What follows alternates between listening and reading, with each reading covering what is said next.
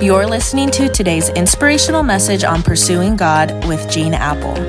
Here's Gene. Well, happy Thursday. Uh, heads up, this weekend we're beginning a brand new series called Some Things Never Change. And in a world where everything is changing all the time, constantly changing, we're going to remind ourselves some things that are the same yesterday, today, and forever. Yesterday, I asked you to think about the biggest mystery in your life, the most disappointing or painful moment that you still struggle with today. What do we learn from the psalmist about dealing with the mystery of disappointment in Psalm 77? You might have been surprised yesterday when I said that prayer is not the first thing to do when you're in trouble and you're wondering, what else could it be, Gene? Let me show you. The psalmist says, Psalm 77, I will remember the deeds of the Lord. Yes, I will remember your miracles of long ago. I will consider all your works and meditate on your mighty deeds. Did you hear it?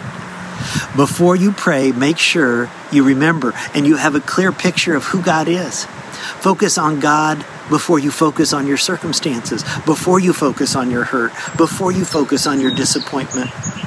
When we pray before we meditate on who God is, we put ourselves in the center of our prayers. I'm in trouble. I'm depressed. I'm grieving. I'm hurt. I'm afraid. Me, me, me. Do you see what happens here? Asaph begins the psalm describing his pain. I cried out to God. He didn't hear me. I couldn't sleep. But in verse 11, something changes, and instead of focusing on his self pity, on his hurt, he starts focusing on the God who is greater than his disappointment, and he says, I will remember the deeds of the Lord. I will remember the miracles of long ago. And in the following verses, he remembers another time in Israel's history when it seemed for a while God was doing nothing. The Israelites were, were trapped by the waters of the Red Sea. There was no way over it, no way under it, no way around it. But then the God who is greater than parted the waters and made a way for them where there seemed to be no way. I don't know what your mystery is, but I do know the starting place for you is to focus not on the disappointment, and it's not even to pray, but it's just focus on God and what His track record of working in history is. And there's a powerful truth that I need you to understand today. And before I share it, I kind of have to set it up. After crossing the Red Sea, the children of Israel, who had spent 400 years in Egyptian slavery, who had been miraculously delivered, ended up wandering around in the desert in a journey for, to the promised land that, that should have taken them a month, but took 40 years because of their disobedience. But finally, the big moment is here. So here they are, over a million of them have waited all their lives for this moment. All that stood between them and the promised land was the Jordan River. So imagine the excitement and the anticipation as Joshua is giving the final instructions and says, When you see the priest carrying the Ark of the Covenant, Indiana Jones fans, just follow them and you'll know which way to go. But the Israelites soon discover Joshua has left out one tiny but important detail. It's harvest season and the Jordan River is at flood stage. Any other time of the year, they could have just kind of waded across the water, but not during the harvest season. The river is now a raging rapids. So try to imagine how terrifying the Jordan River must have looked to mothers holding on to their three year old's hand or or elderly couples grabbing each other or those with physical disabilities, they must have wondered, God, have you brought us to this moment just to watch us die?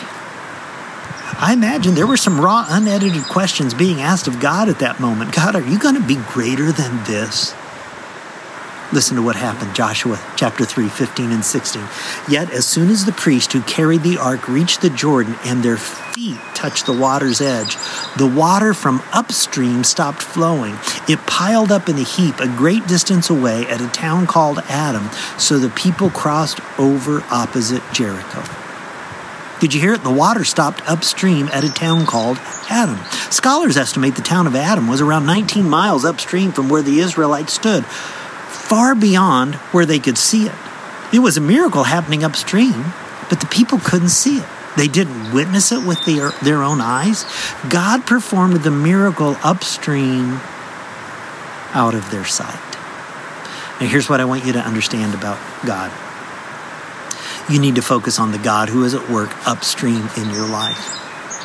Where is God when he seems silent and you can't see him and you're facing disappointment of the worst kind? He's at work upstream, out of sight. The Israelites could only see the problem right in front of them, a raging river, and they could have concluded, well, God's absent, He's not here, where are you, God? But they would have been wrong. They just couldn't see Him because He was at work upstream. God, today, for the person who looks at their circumstances and it looks like the river is raging and they don't know how they're going to cross it, may they remember that you are a God who works upstream, sometimes out of sight when we can't even see it. And will trust you. God, help us to remember your faithfulness, to remember your good works of long ago. So we're in seasons of disappointment now.